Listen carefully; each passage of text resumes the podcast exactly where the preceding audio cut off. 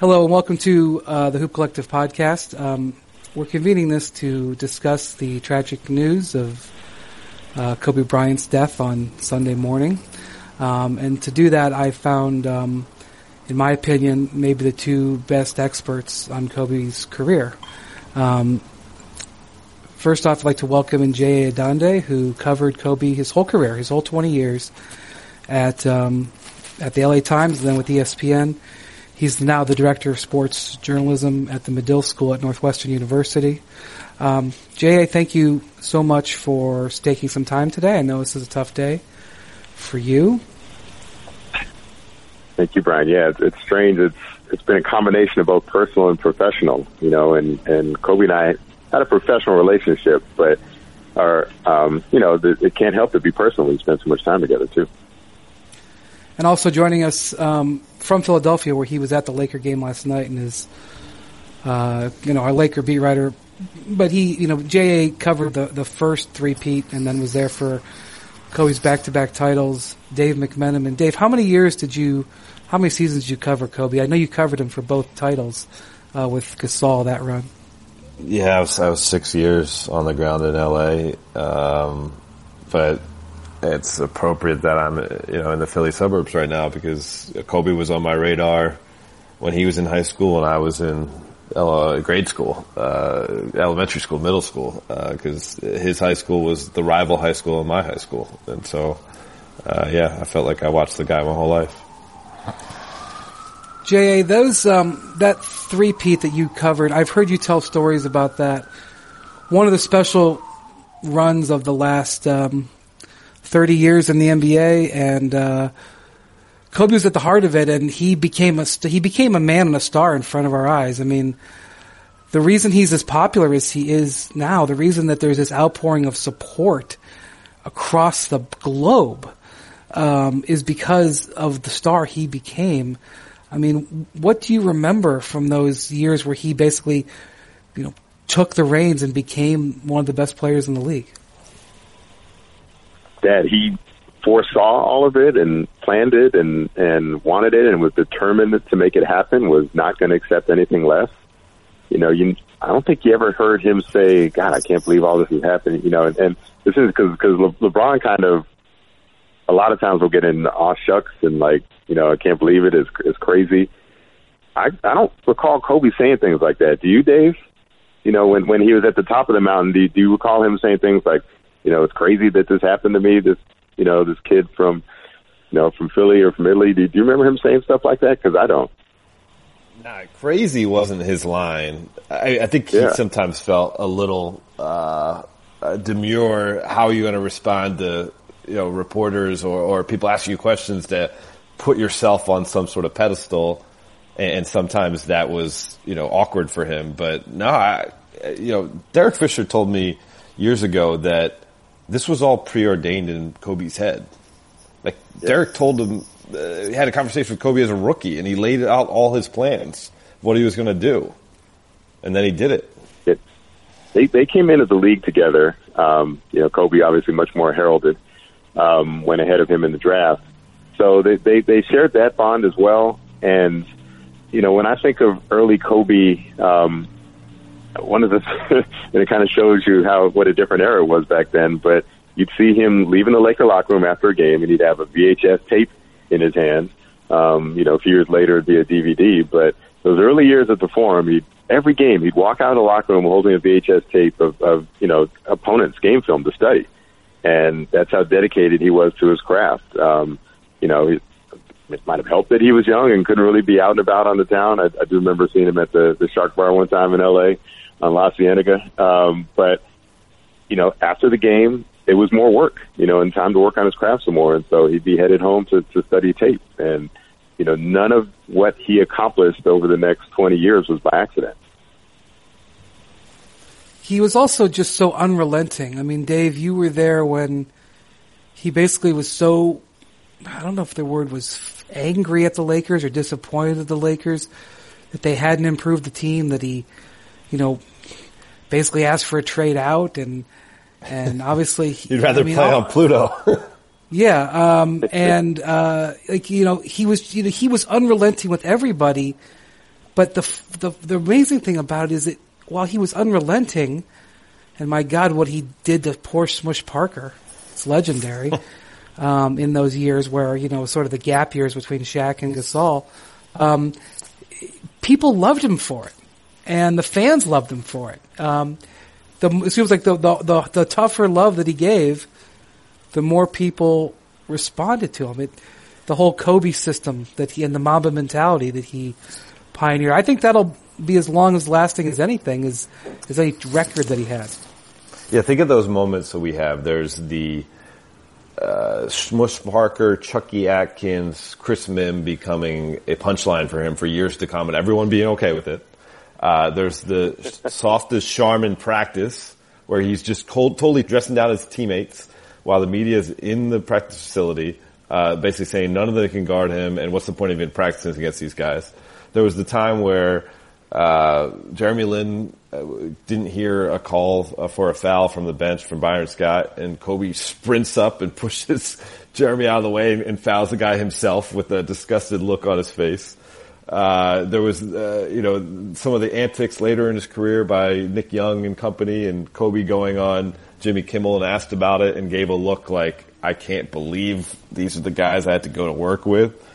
And know, certainly some people you know, saw that. As, as, what, what's another Where you go up this, this when, when, uh, Ron Artest made the big three pointer against the Celtics in game seven. If you close in, if you look at Kobe's face and there's a sequence somewhere where, where you can kind of, or maybe I just freeze framed it, but like, there's an angle that shows Kobe's face and it's the classic no, oh, but, but it's not just like no, no, yes. It's like this painful wince.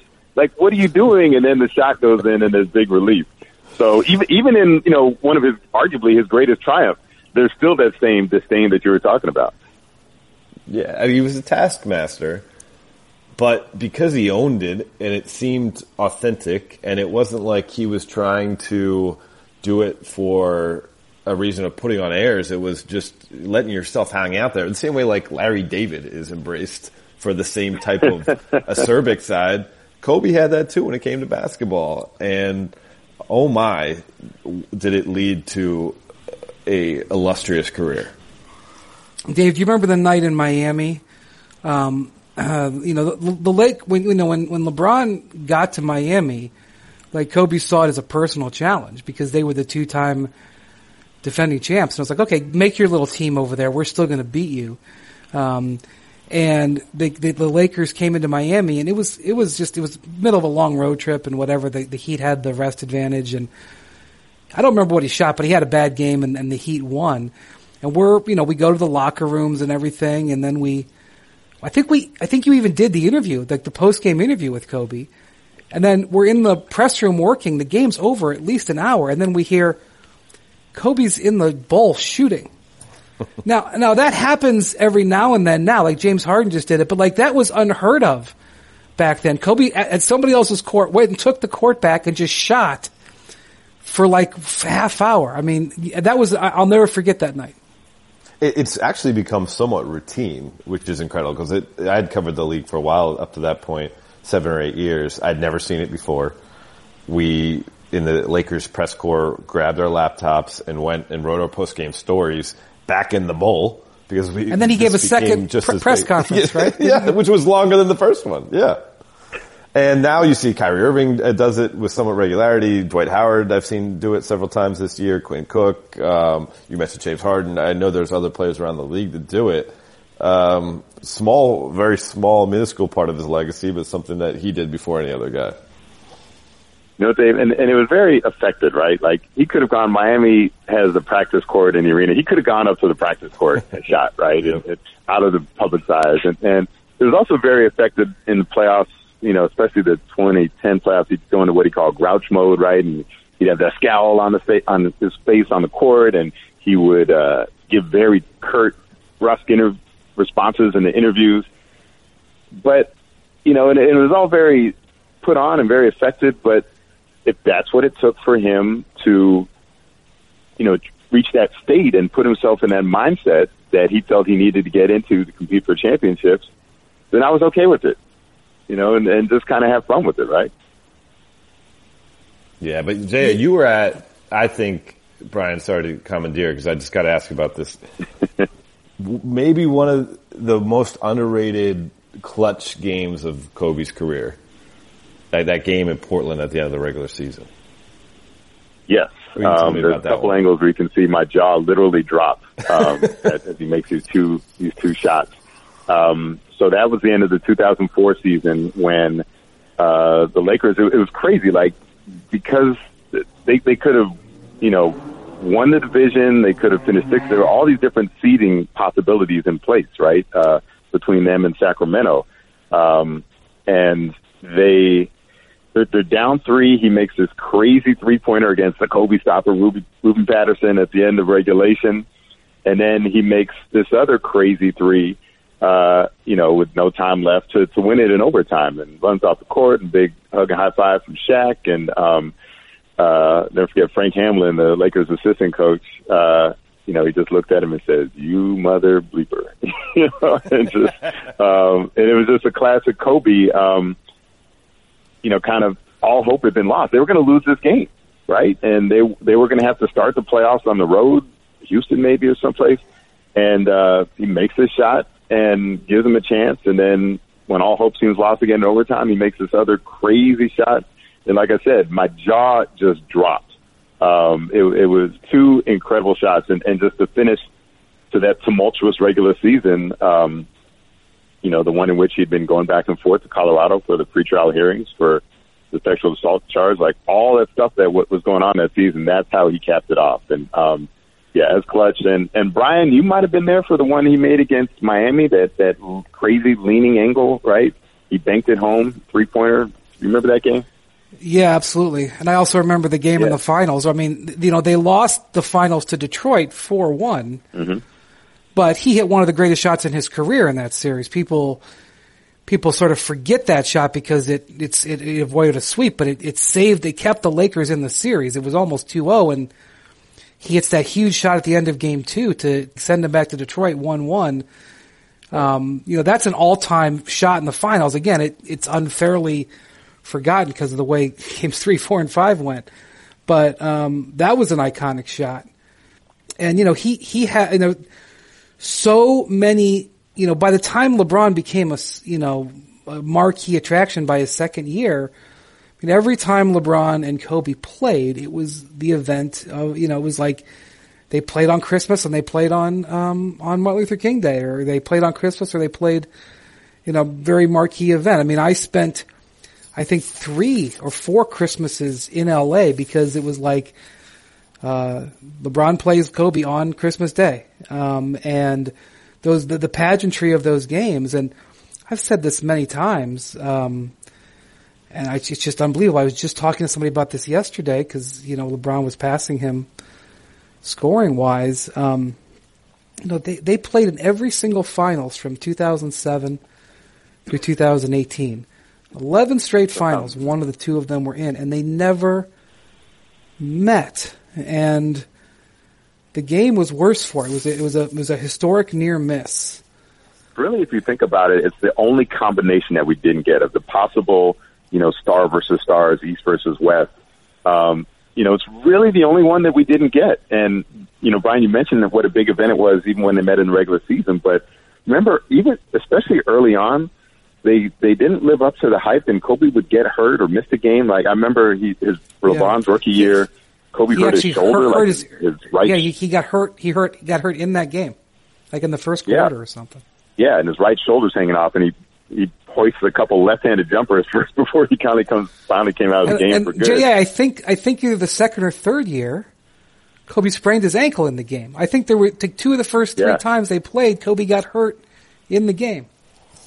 I'll tell a story now. Um, now, now that he, he has passed away, I'll, I'll break the confidence. Um, so remember we talked about Brian. You might have gotten a quote where LeBron had a quote where he said he just doesn't have that instinct to go out and, and kill everybody like Kobe does. Do you remember that, Brian? I, I, I think it was your quote along those lines. I don't know if that was the exact quote, but he he sort of expressed some some. I, I, I'm not. I don't know how he said it, but it was something along those lines. Yeah, like I don't have that same desire to just go out and, and annihilate everybody like Kobe does. And I I asked Kobe about it. I said, "Did you see that quote from LeBron?" And and Kobe said, yeah. And he said, I can't believe he would actually say that out loud. Um, Kobe was just stunned that, you know, like, I think he understood that, you know, maybe not everybody thought the same way he did. Um, but he just couldn't believe that you would say that out loud and say it on the record. So about a week after that, and Kobe and I had that little discussion, uh, the Lakers played the Cavs, and it was certainly in the midst of the whole LeBron's not clutch debate, you know, whatever you want to call it. Uh, that was raging pretty high, obviously pre-championships.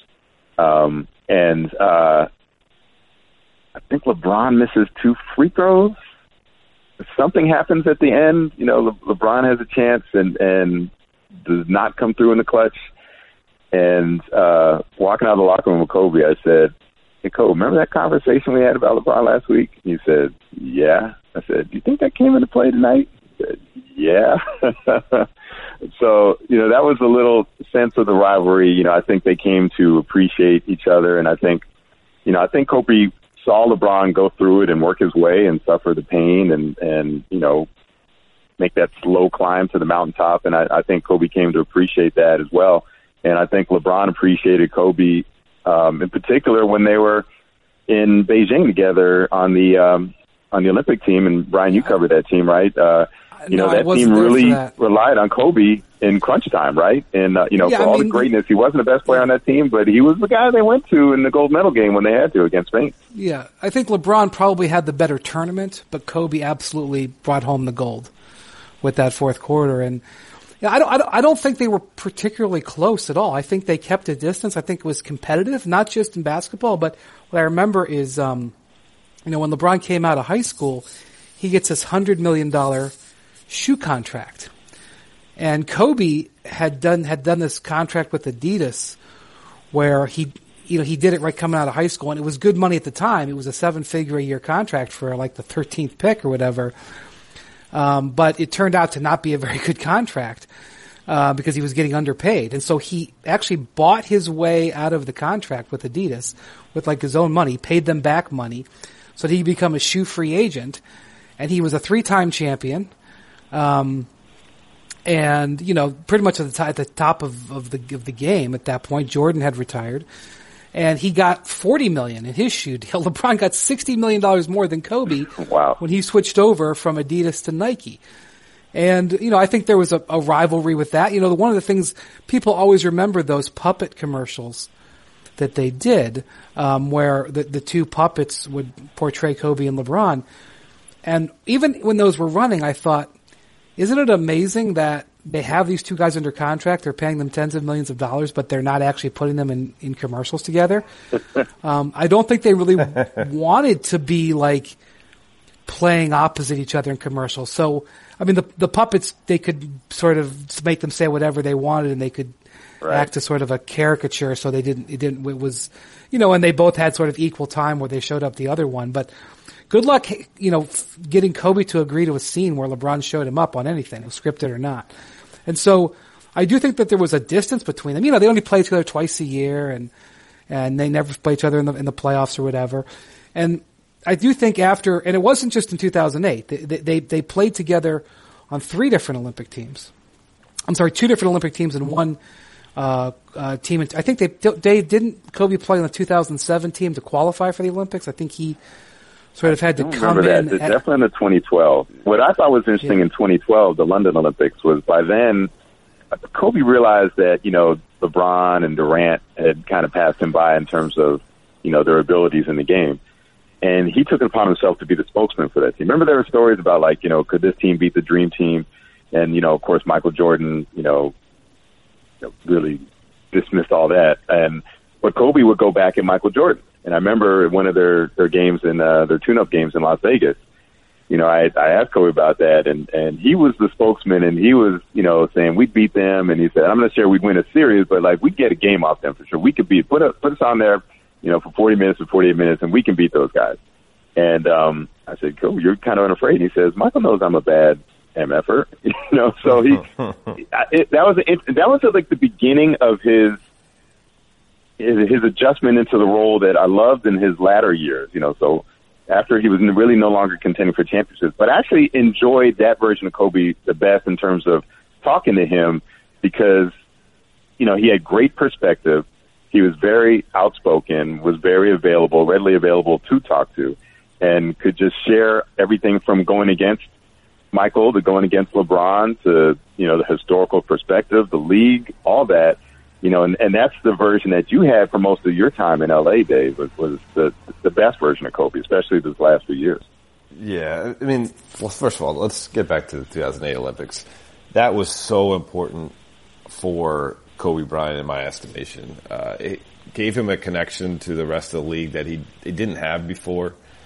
It let him have the taste of winning um, that he had lacked um, for for years. You know, the 2004 finals ends up being the thing that breaks up the Kobe Shaq team. He gets back there in 2008, gets embarrassed in Boston Garden to end that series. Um, but you know, he goes to Beijing. USA basketball reasserts its dominance. Kobe Bryant reasserts his his persona as a winner, and I think is reminded that it's really worth to devote yourself totally to this this craft, this child sport. That the way you have been, you got a little bit of a payoff, and I, I think that fueled the better teammate side of Kobe that we saw on the Kobe Pau years when he got two more rings, and you know that was so important. Um, yeah, I, I think to you know Kobe in just the the little moments we would have covering him on a day to day basis, and you know it, it, it, was it was always a challenge. Uh, you know, I, I became the face of ESPN's NBA rank. And, you know, I, have said this before. I, I, was never really a huge fan of, of, that project to begin with because it's an aggregation of a lot of different people's rankings rather, and we only rank certain amount of players, whatever. But, you know, Kobe at one point was ranked 25th and, you know, he was still in his mind Kobe Bryant. And he rode me in, in public settings for it because I'm the ESPN guy coming around and my website saying he's only the 25th best player on the planet, and how could that be possible? Uh, and I, I love that stuff. Um, you know, it, it meant that he cared. It meant that he understood our jobs. Uh, it meant that he paid attention to everything. Um, you know, someone who sweats the small stuff, someone who does that me, myself personally, I see no problem with it. If it works for Kobe Bryant, it can work for other people as well. And, um, I don't know, man. It's, we shouldn't be talking about him, uh, in the past. It, it's it's it, it, it, doesn't feel right actually to put it in past tense. Um, it, it, it's funny because I've thought about you know recapping him, but just in terms of you know as we look back on his career, not as we look back on his life, right? Um, you know, I think we all have these these memories and anecdotes, but you know, we thought we'd been uncorking them as you know for for moments like this weekend, Dave, when when LeBron is is passing him and that, that's one of the things that just makes it extra tragic is that this weekend he had been as relevant, you know, since he'd been retired, right? That he was mm-hmm. on everybody's minds more so than he had been in a long time just because LeBron was passing him. LeBron really gave that eloquent post game description of what Kobe meant to him. It was him. almost and, like uh, you know, looking at it now. It's almost like a he was. I mean, this, right? it sounds terrible. It sounds like it, it, if you go back and watch it, and it's all out there available on Twitter and on ESPN. It's like a eulogy. Uh, he goes on for four yeah. or five minutes. Dave, I'm sure you yeah. were there. Oh, it was the soliloquy, and it was eloquent, and it was heartfelt, and it was all encompassing, and it was reverent, and it came. And this is, I mean, that was there was already you know forces in the world conspiring to have that happen in Philadelphia. You know, I think that added to the Philadelphia beat corps uh, and media corps really you know wanting to give the moment some more heft because you know Kobe. Uh, you know, I know there are some Philly fans who never quite embraced him, but he's still a Philly guy. So you had that going on, but then the thing to me that is just it's so eerie, and I just can't quite get over it. Is you know we started this road trip. Uh, we started in Houston, but the second game of the five game road trip that the Lakers just completed in the game that LeBron passed Kobe in, it was Martin Luther King Day in Boston, and we were covering this. Did he or didn't he take a helicopter, LeBron James, take a helicopter to his son's game in Springfield, Massachusetts? And like when when I thought about that today, like it almost floored me. I'm like, you know, that's that's just that's a little too much. It's too much to comprehend. Yeah, um, LeBron really over the last few years, his closeness with Kobe really really blossomed, and maybe it's because they weren't competing anymore. Um, but Dave, I, I think I remember this correctly. I mean, your memory of this stuff is so much better than mine, but I think when he got down 3-1 to the Warriors, I think he consulted Kobe. Didn't he reach out to Kobe and say, didn't he like, you know, weren't they in contact? Hmm. You know, I'm sure when he was down I, another series. Yeah, I, I, I, that one doesn't ring a, ring a bell, Brian. Um, but it doesn't mean, I mean, you know, you know, the stuff, your recall is impeccable. Um, one thing I do know that that season, the 15-16 season was Kobe's last season. And obviously it was capped at the end of it by LeBron, you know, beating the Warriors in game seven. Well, that season, you know, Cavs are in the East Coast time zone, uh, you know, Kobe's out west. And LeBron would try to rush out of the locker room, uh, along with Damon Jones, and they'd go to his, his place to watch the Laker games, because he knew it was the last time he was going to get to watch Kobe. And they did that, I don't know, after a, a good 15 or 20 home games that season. Uh, that that was his ritual. One thing about that that I'll never forget is, um, you know, we we knew that Kobe was immensely popular, but um, when Kobe announced his retirement, and I think it was in November of that year or December. Yeah. I don't think he intended yeah, to announce it that early, but he was just having a rough. You could tell he was struggling um, physically, and he started going on the road, and the crowds and the you know, the games would end and the players from their team would all just sort of be drawn to him like a magnet. You know, players that he, you know, a year prior would probably MF say, that guy's no good, blah, blah, blah. And I, I was blown away. I think it was his first or second road game after he announced that he was going to retire. I was in Washington. I went to the game and the Washington, I mean, he has no connection to Washington. I, mean, I guess it's somewhat close to Philly, but he doesn't have a connection to Washington, really. The fans' outpouring there was like he had been a, a conquering hero of the Wizards franchise. And the players reacting to him, and then stop after stop after stop, player after player, because all these players had grown up with Kobe in the league. They didn't know an NBA without Kobe. And that was amazing. And, and in a lot of ways where Kobe was able to let his guard down, you know, the Lakers were obviously were going nowhere that season. They were trying to keep their draft pick in the top three or top five or whatever um, he could let his guard down and just enjoy the moment. And that was where I recognized, wow, Kobe's popularity is even grander than I thought. And then this last summer, I was in China, um, where he is the most popular American basketball player by a factor. Um, and he came over for the championship weekend. Um, and the way the crowd reacted to him, and then he, he had a press conference afterward, and he took a couple of questions about the Lakers and about Team USA and all that stuff. And then he just went one by one, different journalists from each country, you know, Poland, Croatia, Greece, you know, France. Like they all asked questions about their team. And Kobe, very, you know, eloquently would say, Oh yes, you know, I'm really excited about their young guard, so and so, and I'm really excited about that young big man they have. And boy, isn't it tremendous to see Louis? I mean, he was just, he truly was like the ambassador of the entire game on the entire world stage, holding court with everybody sitting basically at his knee, waiting to hear from him. And that, even that, even though I knew how immensely popular he was in China, even that put him in a different light. And, uh, that's why I really think that over the next few days, when China becomes aware of this, when the Philippines, which is where he was immensely popular as well, and we see the outpouring of support across the country, across the world, I think we're going to be stunned at just how far of a reach he had. Ryan, I, I want to get back to something you said about him letting his guard down, and then we, we can get back to his global popularity for sure. But um, it's interesting. I don't know which was the chicken and the egg, but you know he did let people in more, in part because, and and he was more warmly received that last year, and he also uh, gave us these moments that we wouldn't have had prior in his career. I'm thinking of two specifically.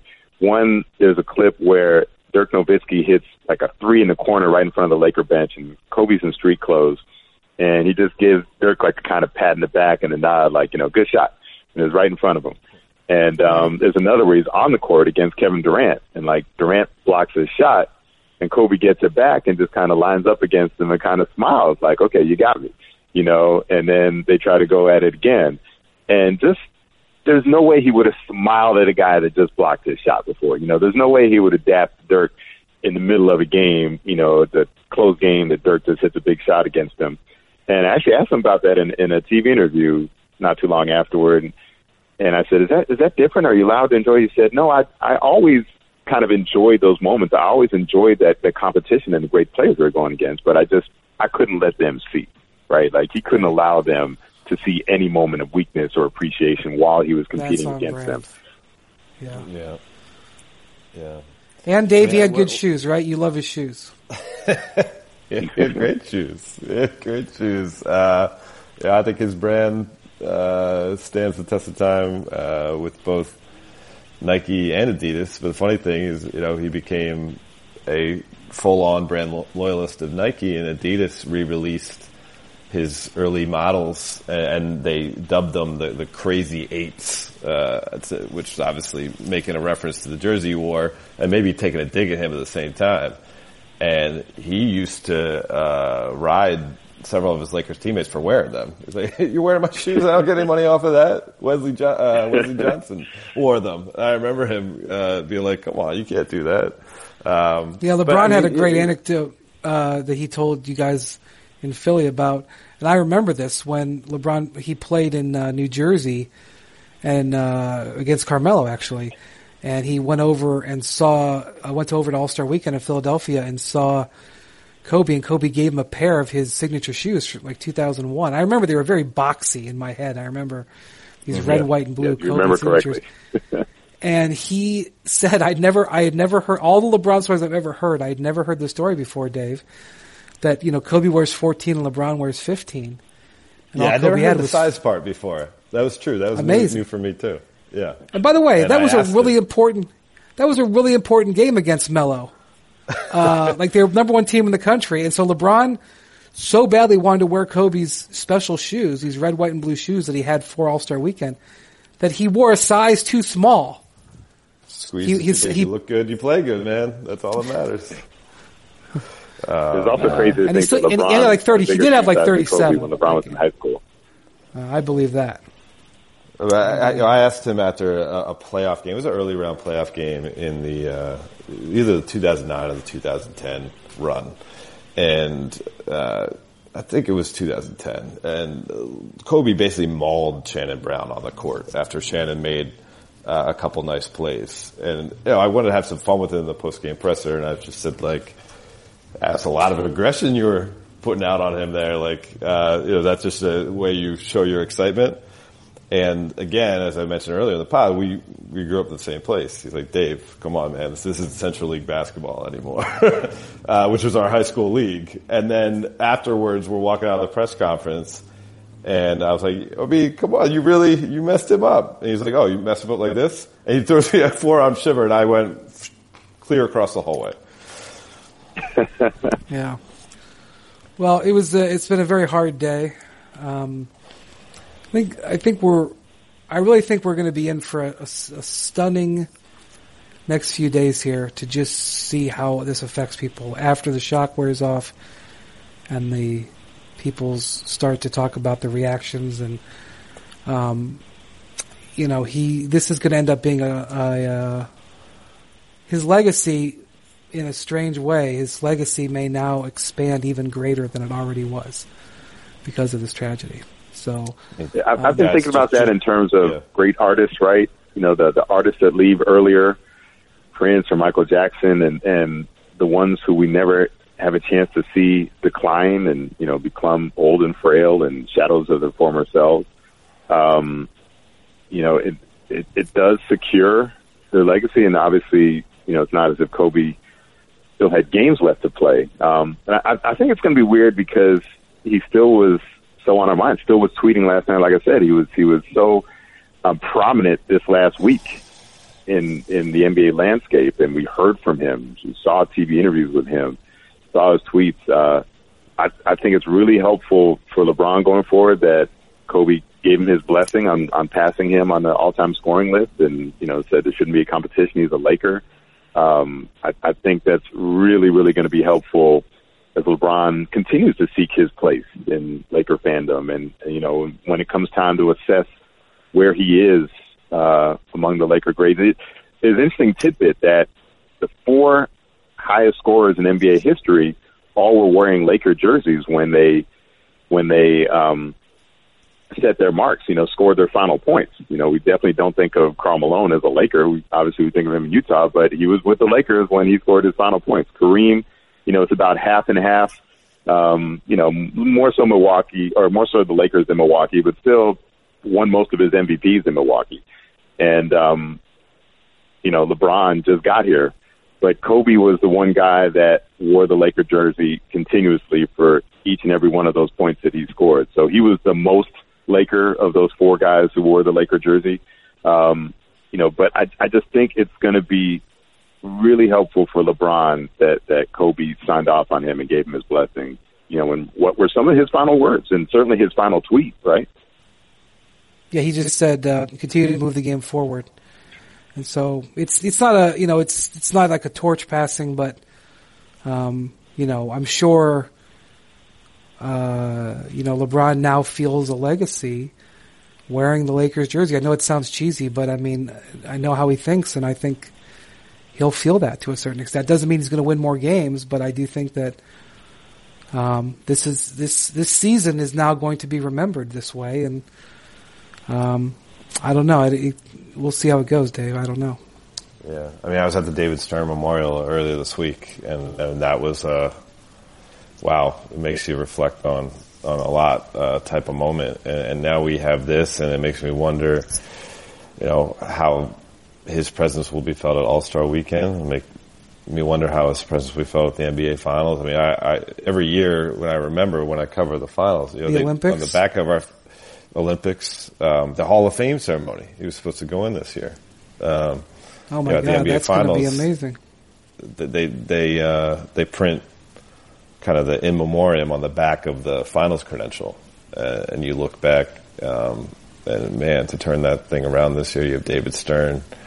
Uh, Kobe Bryant, um, Fred McLeod. Uh, it's it's been too much. You know, the shock factor is to me is comparable to, you know, when we found out that Magic Johnson had HIV. And the, the difference is at the time we thought he was about to die.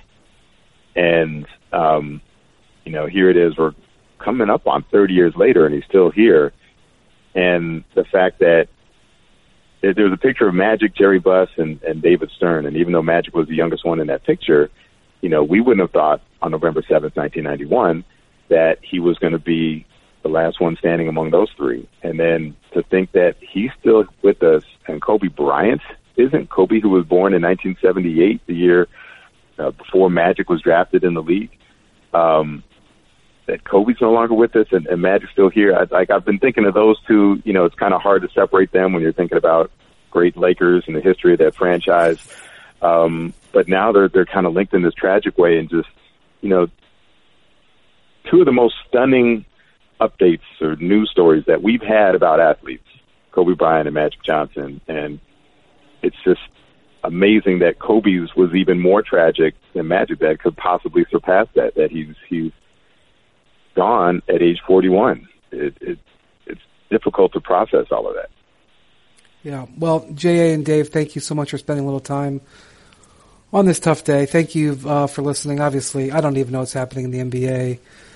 Um, we are supposed to talk about Zion tonight, and that um, doesn't even matter now. So uh, I guess we'll talk to you later this week. Um, for all of you uh, who treasured Kobe, my condolences, and to you and to Dave, to you and JA, because I know you're close to him as well. Uh, thanks for listening to the Hoop Collective podcast.